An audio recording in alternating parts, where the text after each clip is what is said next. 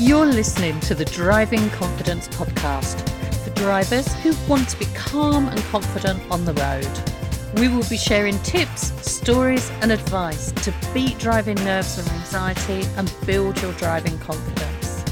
Whether you are just starting out as a learner or have had your driving license for years, if you want to transform how you feel about driving, this podcast is for you. So, welcome back to step four. And in step four, what we're going to be talking about is the gap or what's missing that's going to help you get back on the road driving.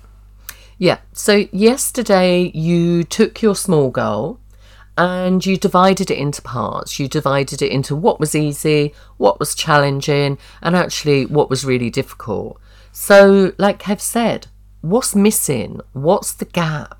What is the difference between the parts that are easy and the parts that are challenging? What is it that that's different between those two parts? Is it maybe a difference in knowledge? Is there a gap in the things that you know? Is there a gap in your decision making ability? So, what's missing? What is it that causes that difference?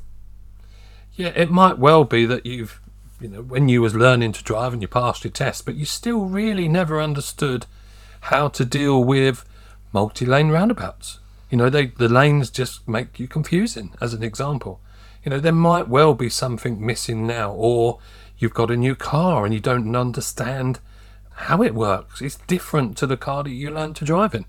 So there is something missing, or something's changed, and there's a gap in understanding or knowledge, or it just makes you feel different about driving. So today's questions are what is the gap or what's missing to help you reach your driving goal? Where can you find what's missing to help you succeed? Who else can help you in reaching your driving goal?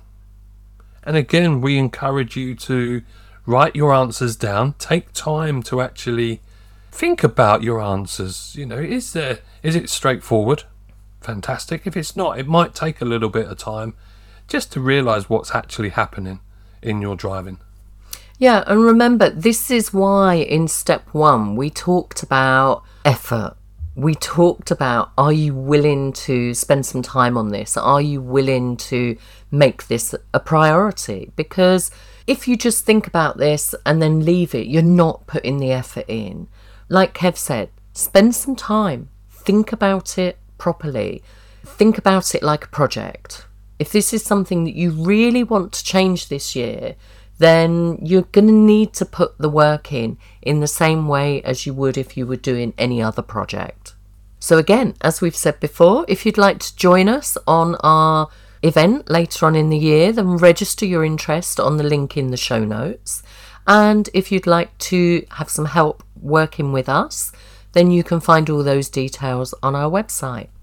And so we'll speak to you again tomorrow. Thank you for listening. Find out about the different ways that you can work with us on our website www.confidentdrivers.co.uk and begin to transform the way you feel about driving.